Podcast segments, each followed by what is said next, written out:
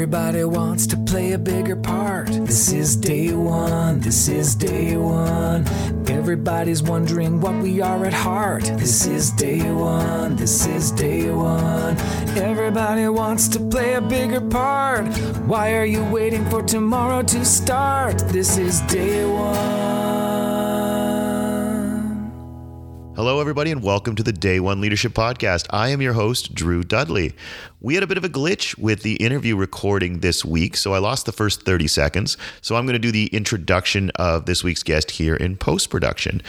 Now, I met this guest last year when we were both speaking at an event, and I was speaking before her. The night before, I got to see her run through her presentation.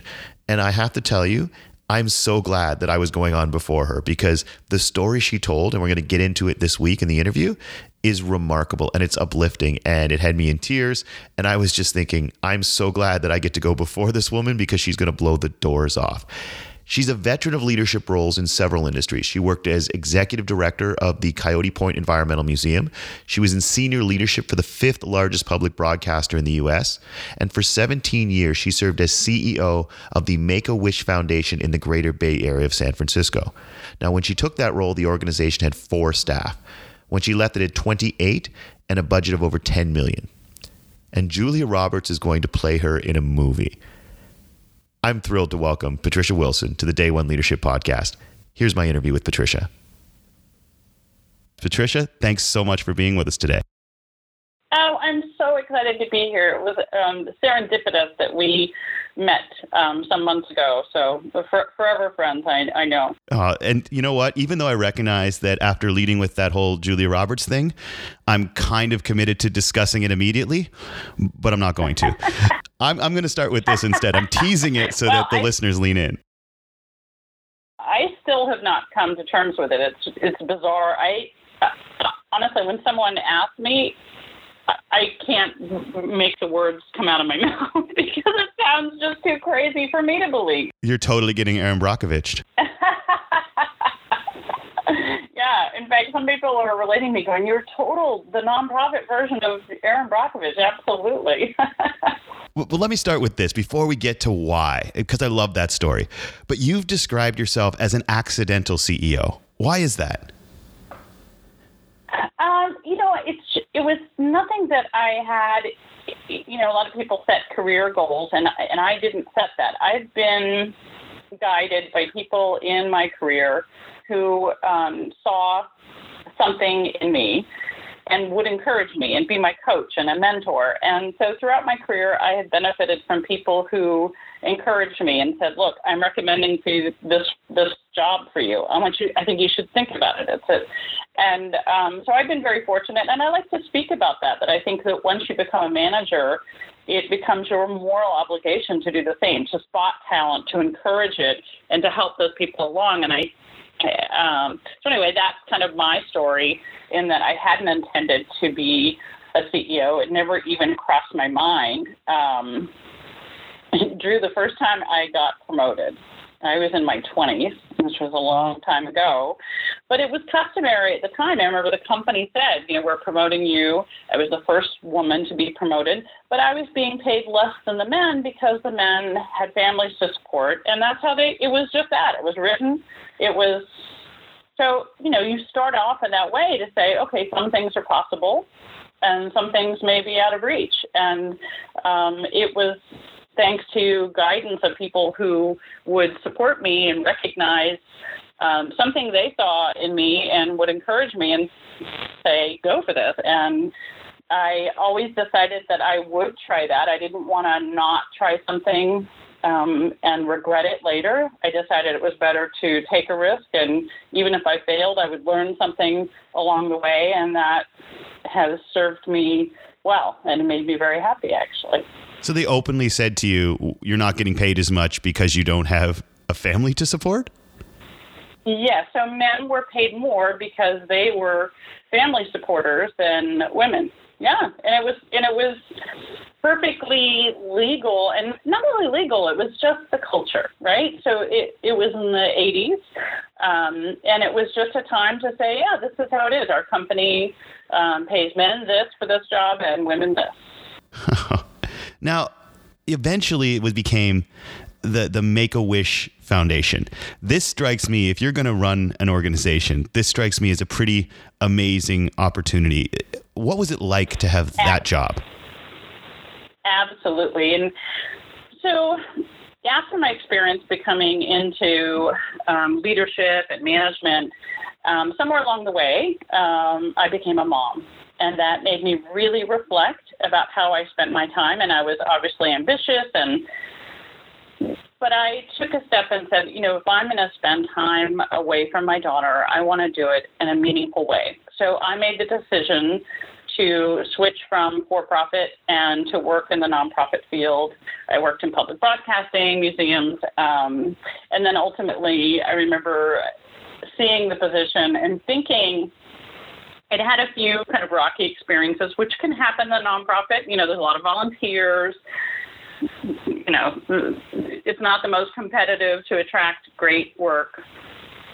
And so I was really, truly contemplating after 15 or so years in the nonprofit field of thinking about, no, maybe I don't have to work at a nonprofit. I can volunteer. I can be on the board. And I started being a little pickier about the circumstances in which I wanted to put myself in and the environment and what I could create for my own successful environment.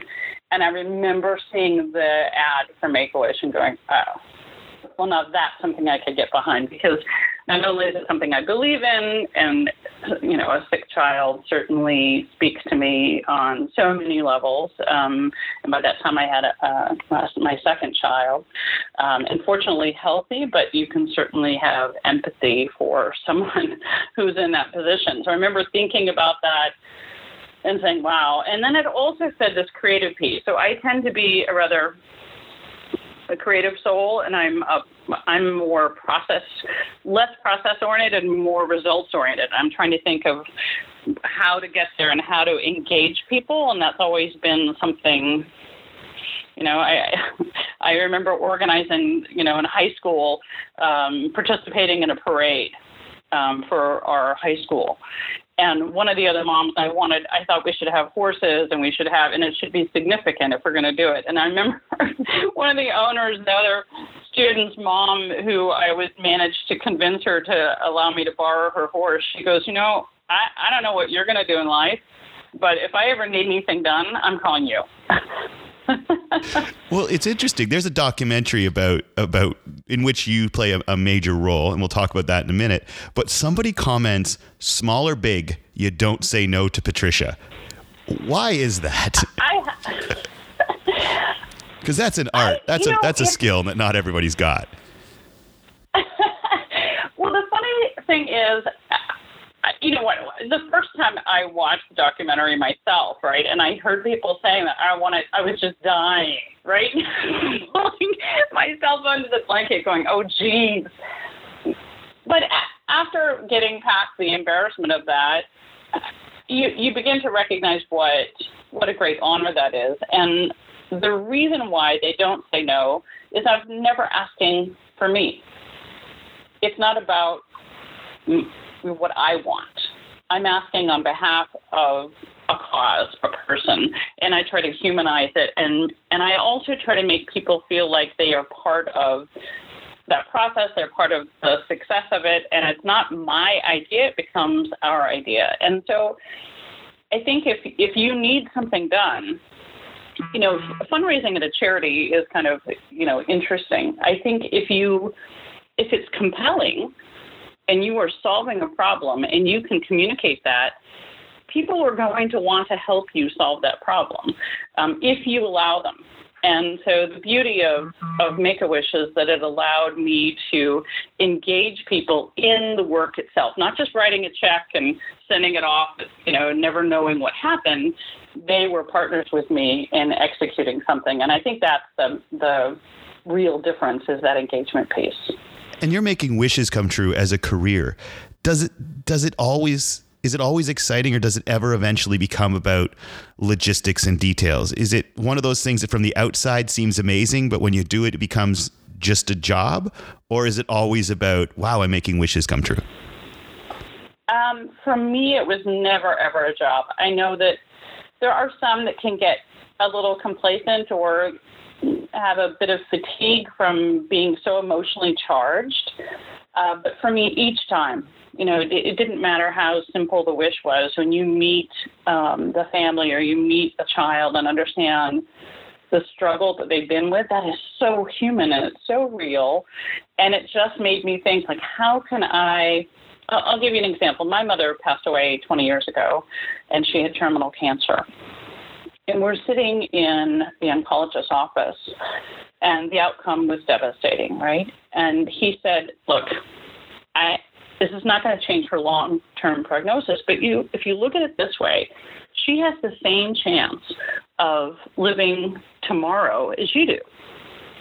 So what are you going to do to make it special? And while most of the children do survive their battles, in part, I think, to the spirit that they have from their medical team and their family, and, you know, that always stuck with me to say that, you know, that is an important lesson that I think we need to remember. Like, what are we going to do today to make that special? Life is short, and what can I do? So this business of feeding the spirit and how important that is, that's just, you know, life experience and quality of life. We may not be good at measuring it, but when you really think about it, it's critical. And as I was getting ready to talk to you today, obviously I wanted to talk about how amazing it is to make wishes come true, but I also thought about it, and like, you're working with children and families dealing with incredibly severe illnesses. And I started to realize, as you say, most of these children survive thanks to the help of amazing people, but it must be a job of extreme highs and lows. How do you keep an even keel? Like, what strategies did you use? Because obviously it's probably a powerfully emotional job, in the good and the negative. Like, what strategies did you use to say, this is a job that's going to take it out of me on a daily basis, good and bad? How do you get through that? That's a great question. I remember in the interview process being a little bit gun shy and speaking with the woman who was conducting the search. And I said, I'm a little concerned. I said, how emotional would this job be? I said, look, I can cry at a Hallmark commercial. Like, am I the right person for this? And so we talked through that. And what I can share with you is most of the tears that I've shared, and there have been many, but by far the vast majority have been happy tears when a donor or someone who has resources opens up those resources in a way that is so much greater than I could have ever imagined. And with such compassion and love and generosity that it's just so beautiful. And that, I mean, if anything, I want to stand at the highest mountain and let people know to say, if you ask them, if you give them the opportunity to do something good, the vast majority will, and they'll exceed your expectation in a way. And so how do we bring out that goodness in people or empower them to want to make a difference? So there were horrible, sad times when I would lose a child, sometimes right before their wish, and they didn't get to experience it, or sometimes right after.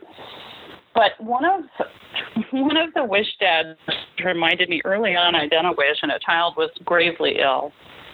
And we did this wish, and it was a bit of a heroic effort to make it happen, and it was incredibly emotional for the family. And he came to visit me a couple of months after he passed away and reminded me that I've given a gift to the entire family. When I say I, it wasn't me, right? It was the organization and the volunteers and the donors, and how important that was, even in his end-of-life situation, that we had given them something happy to remember and pleasant. And it was an amazing gift, even though they lost their son, to have that memory that they were able to do this thing that made him so happy. So you're reminded of the weight of an experience like this. Even if it's in end of life, sometimes it becomes even more important to the entire family and the survivors. Now, there was one wish that everything you just said came together. I mean, people can listen and say, oh, I'm sure that people step up, but you've got the proof. And there's one that captured the whole world's attention. And that's what you were sharing the day we met. And I'm assuming it's the reason that you're being Erin Brockovich. So tell us about the Bat Kid Wish. So, you know, I've done a number of wishes through almost 18 years when I had been at Make-A-Wish. And so you've seen a lot. Some are very intimate and small and equally important and poignant to the family. And some you end up needing to cast a crew, right? So when I had a little boy who wanted to be the real Batman, so first you have to figure out what's the real Batman to him, right? And I love thinking about that. And sometimes I have to coach volunteers and staff, and they'll kind of go in a direction and say, we can do this, we can do this, and go, wait a minute. It's for this one. It's for 5-year-old, and let's think about it from his perspective. Right? Let's make it great for him. So, you know, I did my usual due diligence on this and tried to figure out what Batman looked like to him, and I presented several options, and his family and the wish granter said, oh my gosh, yeah, his inspiration was the old Adam West TV show. So I thought I would essentially recreate a TV show and maybe have 3 capers. And based on the child's age, I think about how long the wish should last. And, you know, so there becomes a little bit of a formula when you're giving a child an experience. You want a beginning, a middle, and an end. You want the end to be celebratory and cheering them on. So as I start to kind of put down ideas, and we thought that San Francisco seemed like, you'll love it, I was on my way home from a late night board meeting, and I was driving in San Francisco, and I was watching the fog roll in. And I look at that, it was rather dramatic, and I said, San Francisco could look like Gotham City. I wonder if this could be one of the locations they might want to think about. Because they were from way, way northern California, 6 hours north of San Francisco, right on the Oregon border. And so the location kind of came to be, and the family said, oh my gosh, that sounds, you know, and they were wondering, like, how on earth are you going to turn San Francisco into Gotham City? And I said, I have no earthly idea, but let me work on it. So I had the gift of time on this wish because they wanted to wait until after he was out of active chemotherapy and after he'd had his surgery to have his port removed. So I got the wish file in, let's say, January, February, and we had set a November date. So I had the gift of time to be creative and to tell people about this and to start engaging people. But from that very first moment, Drew, I think... finding my friend EJ, who did a wish with me 10 years prior, and me asking him to be Batman, and calling my friend who's the police chief and saying, you know, can I get your help on that? Everything was yes. And so it ballooned into this team of people who wanted to participate in this and just thought, how precious is this? You know, he thinks of himself as a superhero. He wants the opportunity to save San Francisco. And it just, it snowballed to a certain level, right? That I had a team, and we were all ready, and this was going to be a surprise to him. We had the circus school, and he was going to get his lessons how to be a superhero. But then it went viral. And then it became an entirely different monster that I had, the likes of which none of us had ever experienced. And then it became, and much of the documentary is about that, like how we managed to survive that experience, and for it to remain a positive experience. I mean, if you told me through the course of fulfilling one cancer patient 5-year-old's wish that we could have engaged billions of impressions on social media in a positive way, particularly now, you look at how snarky and angry and negative it is in social media, and there's not many great news stories to follow, and the fact that we were able to do this, is I could have never imagined that this was even possible. And the documentary you're referring to is called Bat Kid Begins, and we're going to put a link to it here on the podcast. And I watched it again. I watched it when it came out, but I watched it again this morning just to get ready to talk to you. And I have no shame in saying, like, this thing made me tear up 5 or 6 times. And there's not even a particularly profound specific moment. There's just this collection of people. Now, you said you wanted to turn, San Francisco into Gotham City. And you initially envisioned, what, a block perhaps? And, a couple hundred people coming out. What actually happened on that day? So I don't even know that I can articulate it. It was such a crazy whirlwind. I mean, but how about this? How about getting a text at 5 a.m. from a dear friend of mine who works at a sports station saying there are already satellite dishes in Union Square set up. So you think, oh my goodness. Or the moment we're doing the wish, and I tried telling the media, like, we said they were all asking for the specifics, like, where is the Lamborghini coming out? And I said, look, there's going to be nothing to see. It's just a Lamborghini coming out of a garage. And so I told them, I said, that's not going to be a good place to get photos. I would go here or here. And I get out, we get at the garage, and I walk out, and I've never seen quite a sight. There are 25,000 people in Union Square to watch a car come out of a garage. 25,000 people. There are so many helicopters overhead, and I never even thought about helicopters before. So the helicopters followed us the entire day, and the crazy thing about that is that only drew more attention to us. And, we had a route. I didn't even know what route we were going to take. Right? I had just said, go from here to here. I didn't even think about the exact route. It didn't seem important to me normally. Like, when you're driving to the grocery store, you just get there, right? You don't necessarily print it out for everybody which path you're taking. Well, in this case, I didn't even know the exact path, but because we had helicopters, everyone was able to follow every step. And so as the day went on, more and more and more people joined because they wanted to come down and experience this outpouring of love and compassion that happened. It was the most beautiful thing, and short of giving birth to my 2 children, the most profound experience of my life.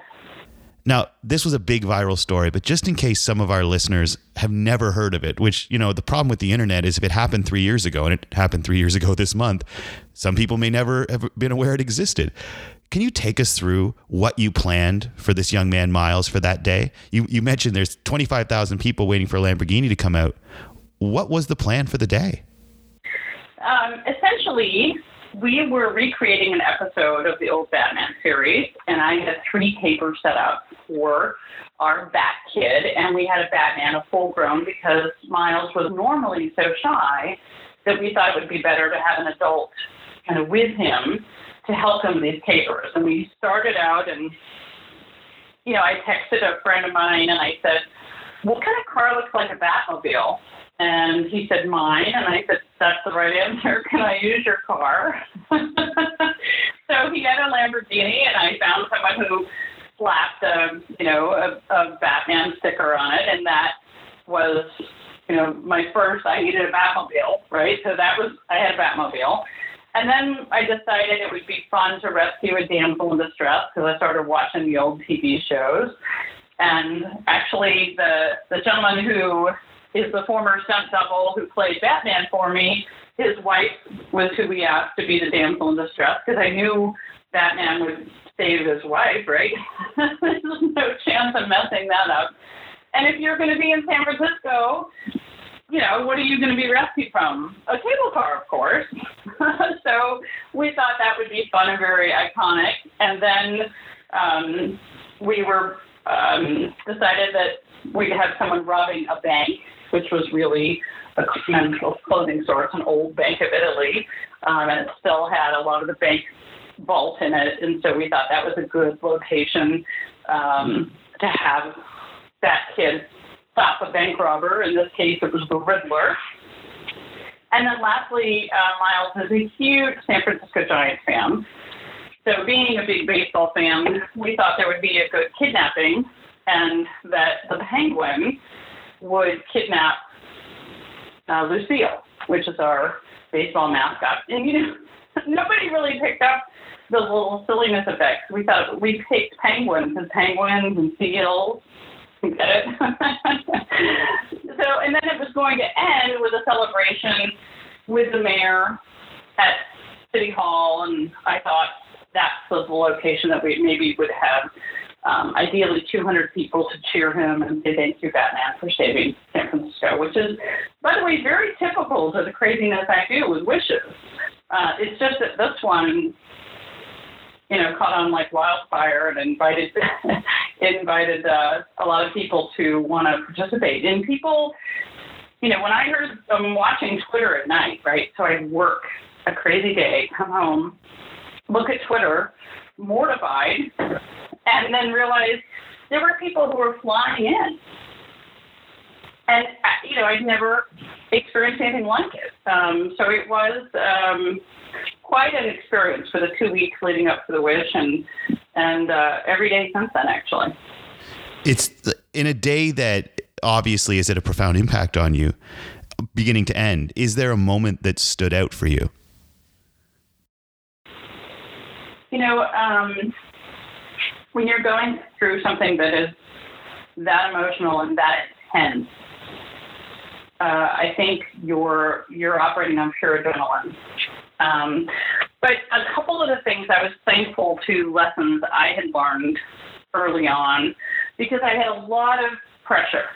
So I had a lot of pressure and a lot of conflict, actually, that was happening on all sides, from people who were pushing me to say, you should be fundraising. Why aren't you using this opportunity? And I, how about this offer? We can do this, and we can get him on stage. And so each time I had to think about what it is we were trying to accomplish and go back to that integrity piece to go, wait a minute, but Miles won't know who that is, and that's not going to lend itself to the wish. That becomes something else.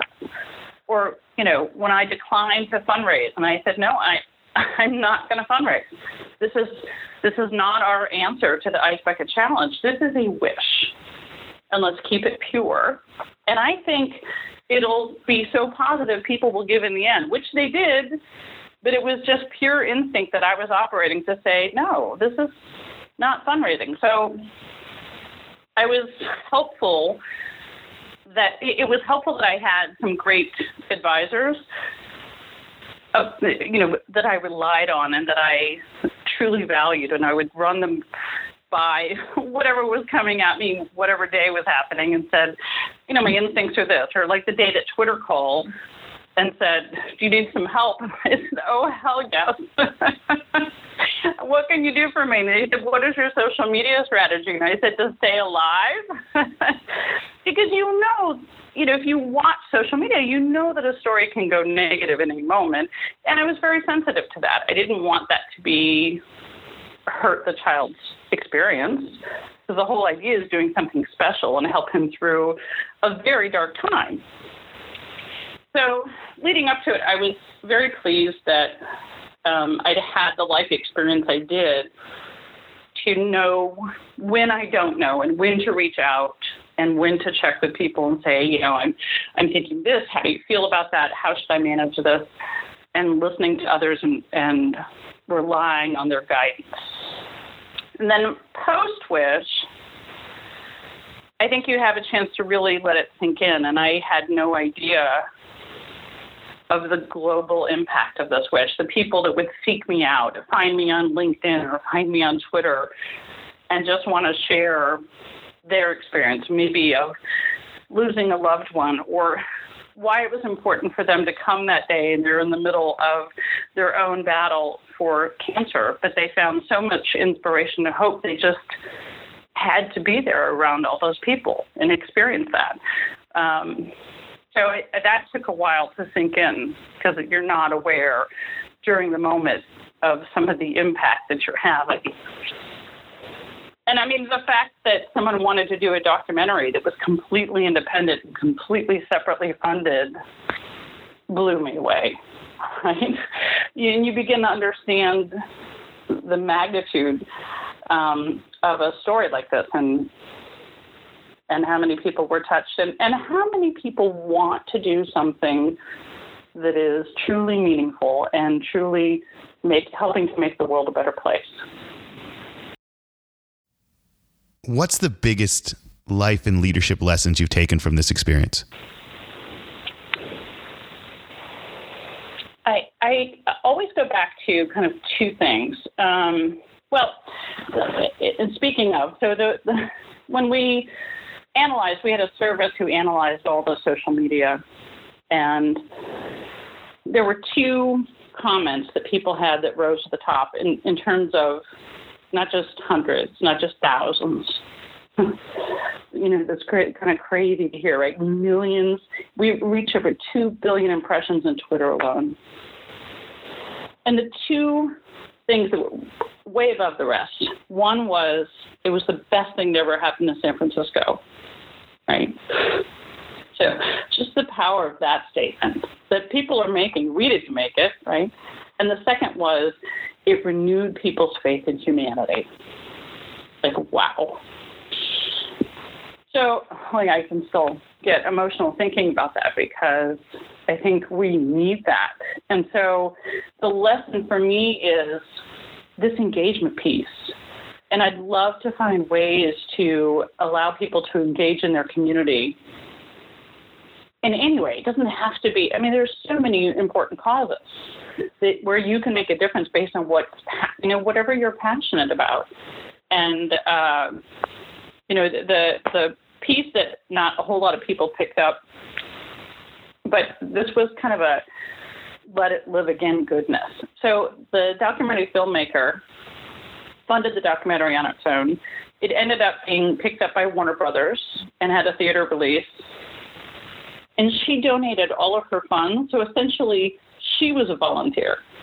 So she donated everything to the Bat Kid Fund, which benefited 6 San Francisco charities. And so you think about the beauty of that. How often do you get some sort of beautiful, it's just a beautiful experience. I don't even know what to, you know, what do you call that as an experience? It's a, some people are saying phenomenon. The other crazy thing, sometimes I'll be on a plane or talking to someone and it's the kind of event where people say, oh, I remember where I was that day. It's that kind of news event that people are able to go back and say, they'll tell you exactly where they were, what city they were in, if they were in a, they wanted to be in San Francisco, but so that's pretty incredible to think of the power of, in this case, goodness. And I would love to find a way to harness that because our world could sure use more of it. And despite all of that, you said that Bat Kid Wish was not your biggest professional accomplishment. What was? My biggest accomplishment is assembling the team that made that happen. So to me, you know, and I know it's a little bit hokey, but it's true, and it's how I feel it. To say I worked with, if you watch the documentary, you know, the only thing I have to caution you is you're going to fall in love. You're going to fall in love with everyone I work with. You're going to see my family, my friends, the people I count on and say, hey, can you drive a Lamborghini for me? Hey, can I borrow your car? Can I borrow this? Can I borrow your store? And you'll see the compassionate people that I work with all the time. And, you know, and with whom I have the privilege to know and love. And that's, to me, that's the greatest accomplishment is that we had this team that we assembled that we were able to execute so beautifully.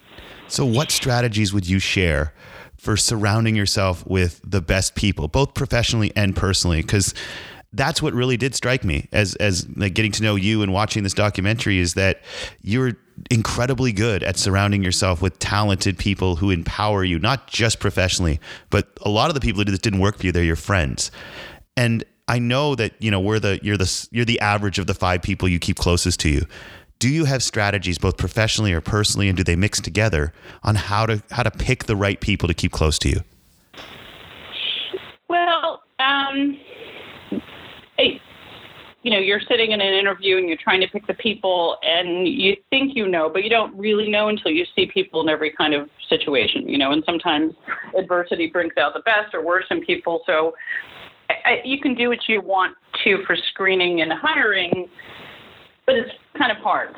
And so, you know, I think that goes back to one of the lessons I learned as an accidental CEO, and that I followed that same formula and said, look, people coached me along the way and saw opportunity for me, and they saw something that I didn't see in myself, and they encouraged me and almost pushed me out of my comfort zone sometimes. And so I try to do the same when I'm leading. And I see talent and say, you know, I think you'd be really good at this. Let's work on that. Encourage people, give them creativity. And instead of focusing on the least successful, I think in all too often in business, that's what's focused on, the least performers. Focus on that. I disagree. Spend most of your energy on those who are your top performers and who have the potential to be your top performers. That's where you focus on excellence. And for the bottom performers, you know what? They're not happy. And who's happy not being successful? And so sometimes even success is helping someone find their success, and it might be outside the organization and doing them a favor in the organization at the same time. So for me, part of that team building means really selecting the right team to the degree you can.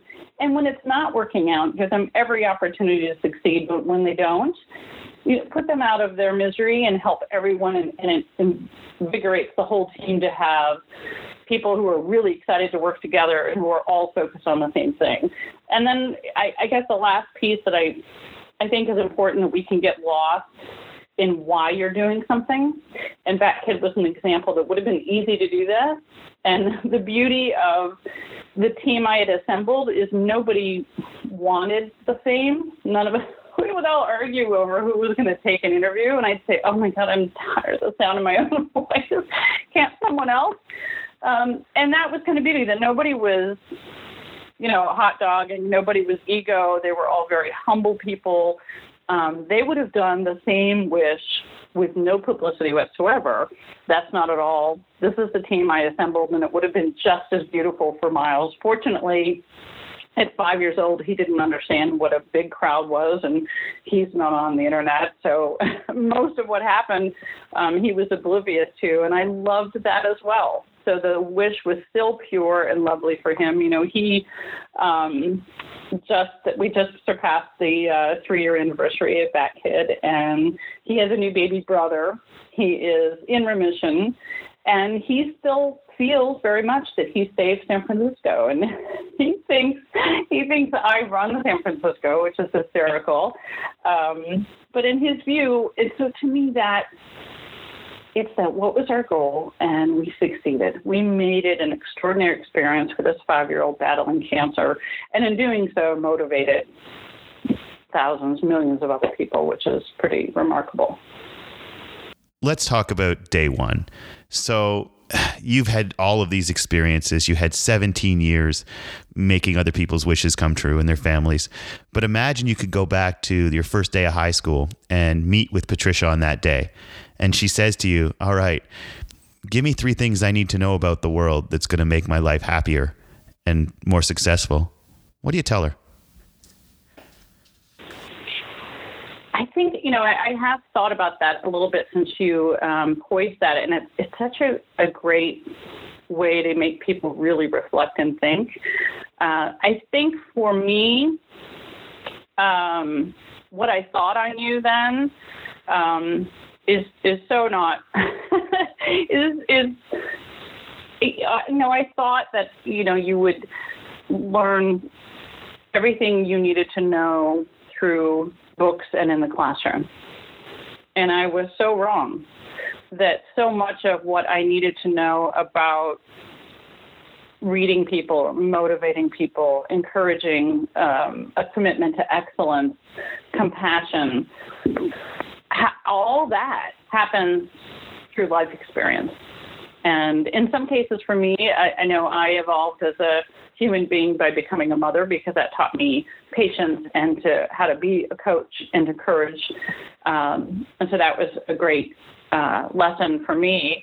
But I think that I wasn't prepared. When I think about high school, I'm like, you have no idea that it's not just about straight knowledge and what you learn in a classroom. So much of life and team building and experiences and leadership is based on inspiration and style and finding a way to adjust your leadership based on the challenge that you have at that moment. You can't just always be the same kind of leader. You have to adjust along the way. And so those are things I think I had no idea, but that I needed to just have lots of life experience. And a lot of people want to go into management right away, or they want to see themselves, they want to excel so quickly, and to say, give yourself time. You need that life experience to be able to fully handle the challenges that may come your way. What if you could give her a question? A question that by the end of every day for the rest of her life, she'd make sure she had an answer for. What would you challenge her to make sure she answered each day?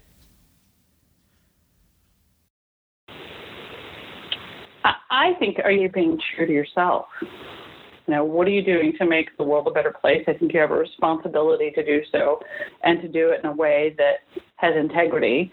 But it's also, does it make you happy? At the end of the day, when you think about it, and you think about relationships you have, and you think there's only one person who's responsible for your happiness, and it's you, and you're the CEO of that. So once you put yourself in charge of that, you start to think, well, what makes me happy? And in my case, I try to encourage other people to say, when you volunteer at other organizations, when you make a commitment to say, I want to find a way to make the world a better place. And that's a huge statement, and I use it a lot. But I think there are many ways, and they're all admirable, and one's not more important than the other. They all have to be done. There's plenty of good work that needs to be done. And I think if you chip away at that, you get way more back than you give. And that, how rewarding is that? That I get to get so much joy, and it makes me a happy person, and it surrounds you with other people who like to be like you, and that's a great thing. It's interesting you use the term chip away at it, because a big part of my work focuses on that. Is it's amazing to do days like the Bat Kid Wish. It's probably amazing to do any day of a wish, but I guess my way of sort of being true to myself is to say, these are the values I want to live each day, and then making sure I do it. So I love asking people, what are the values that you try to live every day? If someone followed you around for a month, and at the end of it, I said, what are the values that are most important to this person? What values do you hope that person who followed you around would say you're trying to put out in the world every day? I hope it's just a level of, maybe it's the engagement piece, or that contagious goodness, right? That once you do it, it becomes habit, and it also feels so good. You want to do it more, and it inspires others. So those are the kind of leaders that you want to surround yourself with, right? Not the, fear mongering. You want to go to people who genuinely want to do good, who are doing it for altruistic reasons. There's no ego involved. But it has this wonderful residual effect to go, it feels good. Now I want to do it again. Now I want to invite other people. I want to inspire others. And I think that is just the most extraordinary thing ever. It's just magic. And I'm all goofy and warm because I have my 2 adult children who are descending on my home this weekend. And it's a special occasion for me. And I'm trying to figure out when I can stop crying when they're in the same room, and it's happy tears, and I wish happy tears for everyone. I just think happy tears are such a good thing. It's weird. I've never thought of being contagious as a value, but it kind of is a cool concept. I've used this idea of ripples, that you create ripples that go out, but really it is about being contagious in whatever you put out there, and it's just as easy to be contagious with something awful as it is with good. But I guess we get to choose every day what we're infecting the people around us with. And infection always sounds like such a negative word, but we're really infecting the people around us, and we get to choose. Do we infect them with something good, or do we infect them with something bad?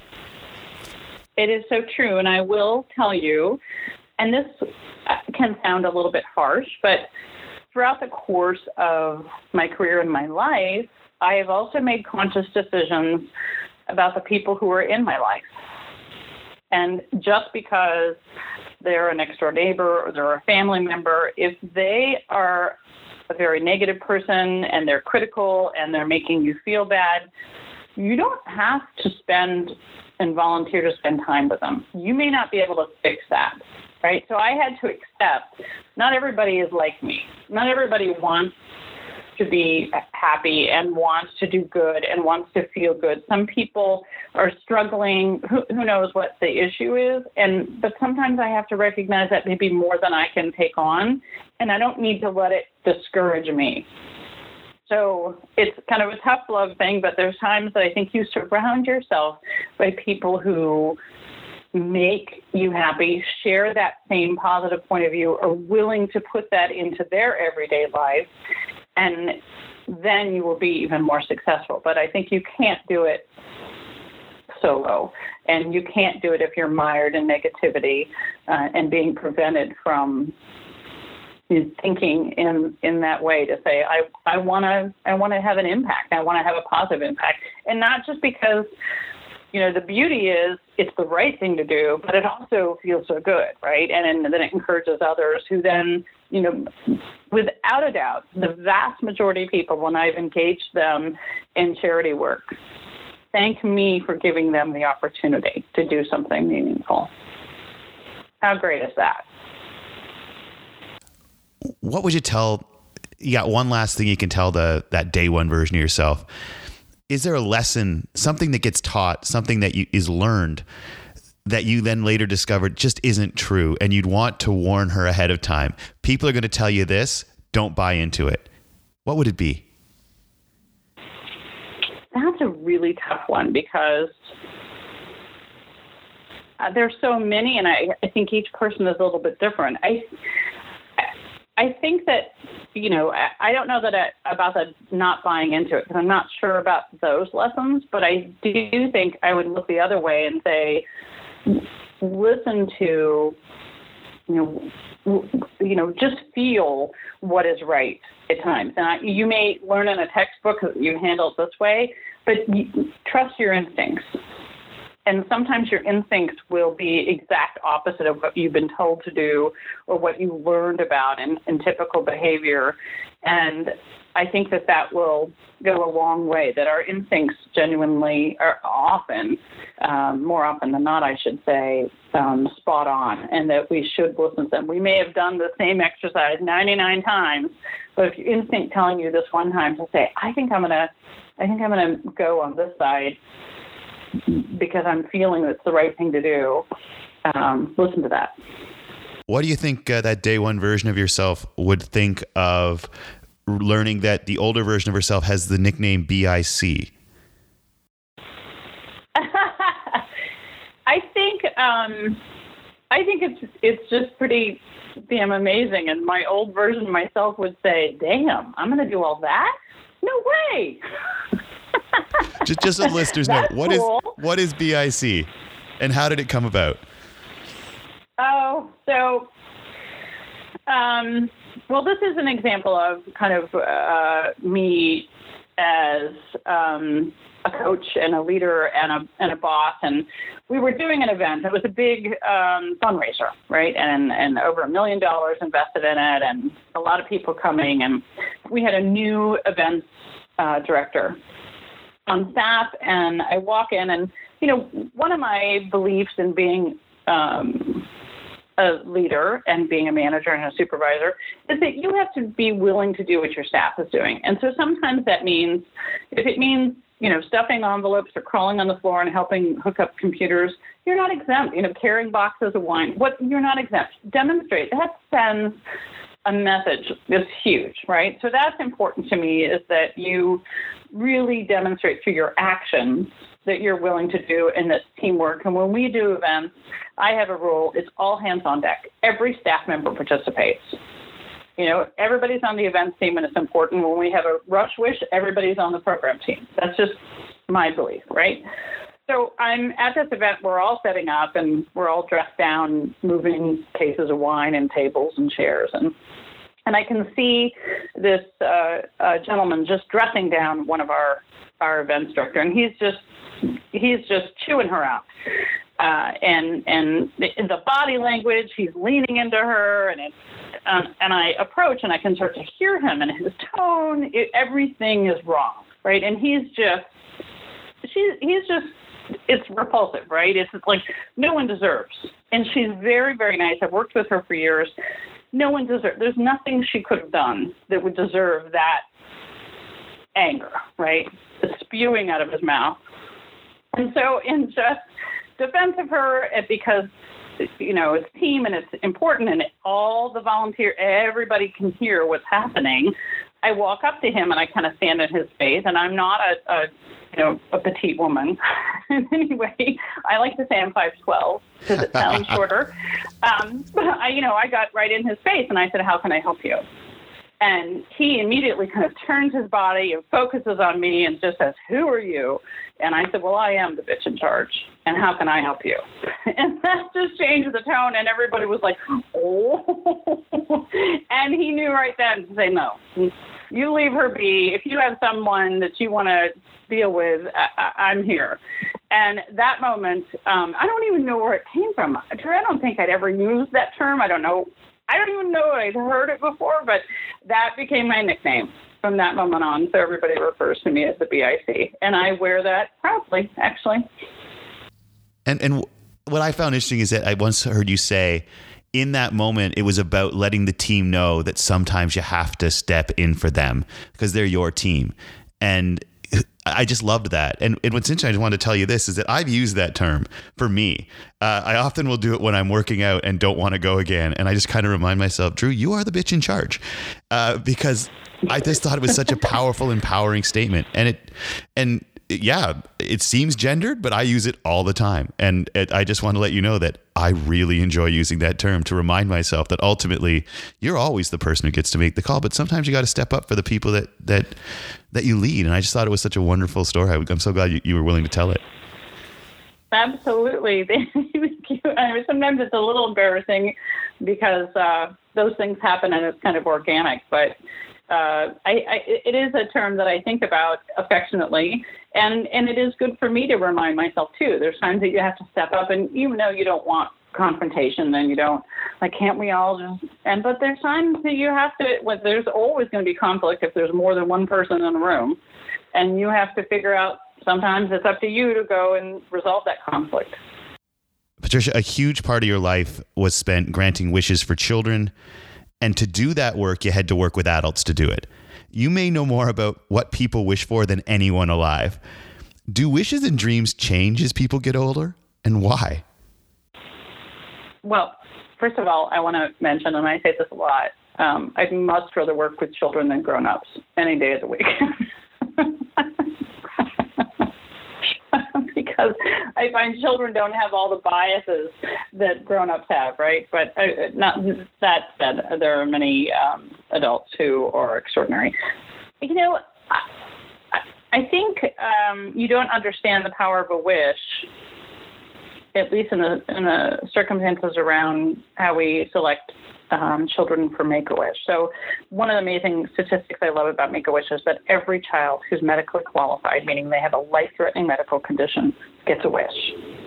And sometimes that's really hard to keep up with the demand and to fundraise, but it always fueled me. Adults, I often get the comment like, "Oh, if I had to wish," or if I, and you know, I don't think that they can put their head around that because they're not faced with a life-threatening illness at that moment. So it's easy to say like, "Oh, I'd want to go here." Well, I think if you really thought about it and you change your mind, you might do what is meaningful to you. This sounds like fun and exciting, and I want to go to Tahiti, and that's all fine. But you might, if faced with a life-threatening illness, might say, "I'd love to reunite my family and have a family reunion." And I think partly the circumstances make you think much more profound experience, right? It's not just about what would be cool. It becomes what is meaningful. You know, if I have a finite amount of time that I'm faced with, which is very likely given this diagnosis, and the outcome could be poor, and I have a struggle ahead of me, and or maybe the prognosis is great, but I've got 2 years of very ugly treatment. What is more important to me right now? And I think that that changes your focus. And I watched it in so many of the children have a very mature look on life because they know, what their diagnosis is. They know, going to the hospital that some kids get sicker and some kids may not survive at all.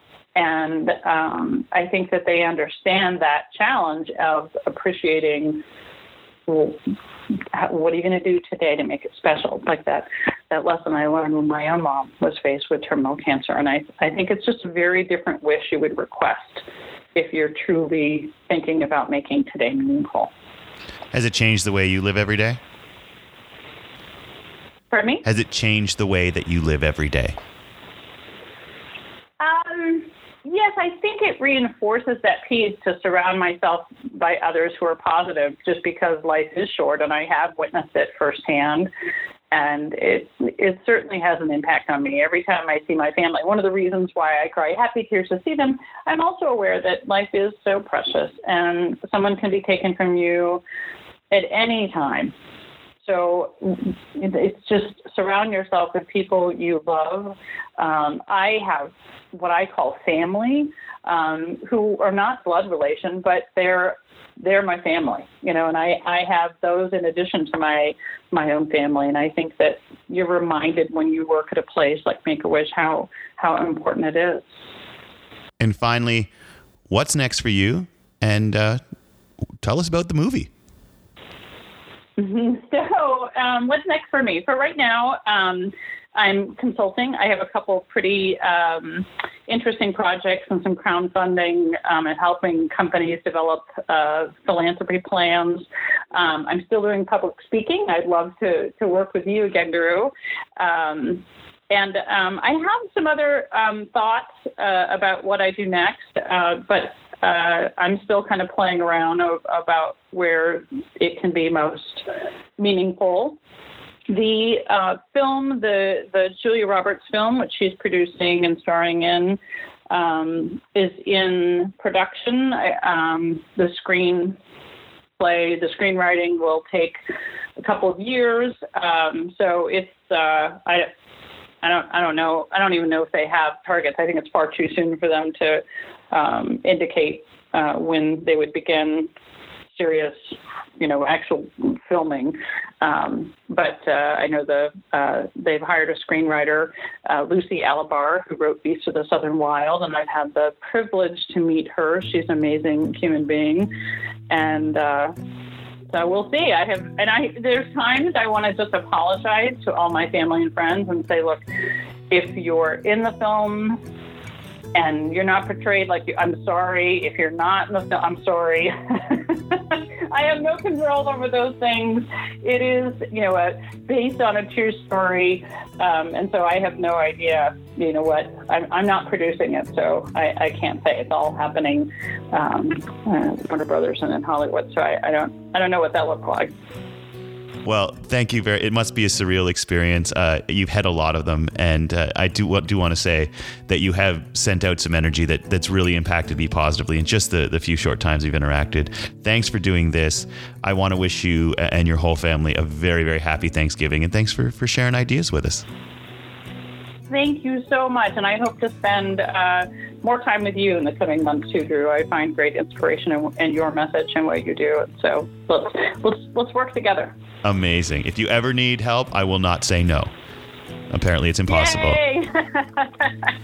Thanks, Patricia. Thank you, Drew. Bye. And that brings us to the end of another Day One Leadership Podcast. My sincere thanks to Patricia Wilson. Thanks for the work that you do and for giving me kind of a pick-me-up when I needed it. Next week, we've got another extraordinary guest coming in. We've got GMO activist or anti-GMO activist Rachel Parent, who's going to come and join us. Here's just a sample of some of what you're going to hear from Rachel. I think that we're all in this together, obviously. I mean, we're global citizens. We have to unify and make the world a better place. But personally, I think just by taking small actions and doing your best at what you do, that's what makes the real change. Because I think change starts with the individual. Once we change as people, then the world can change collectively. You might remember Rachel from a YouTube video that showed her taking on Kevin O'Leary of Shark Tank and Dragon's Den fame. She is an extraordinary young woman. Someone told me once that she's pretty smart for her age. Rachel's really smart for my age, and I'm thrilled to be able to share some of her ideas next week about youth and how it pertains to leadership and how it affects how people perceive young leaders in a world that generally says that leadership is for the older and more experienced. It's a great conversation. Make sure you tune in. Also, don't forget to check out day1leadership.com. That's where we share our blog every Monday, of course, the podcast every Wednesday, and our video vlog where I take a deep look at a different value every single week. Don't forget to check us out on Twitter at Day One Leadership. That's Day One with DAY and the number one leadership. You can keep up to date on everything that we're doing. Thank you all so much. It's always a thrill to get to share these ideas with you. I'm Drew Dudley. This is Day One. Every day's Day One. Thanks for listening.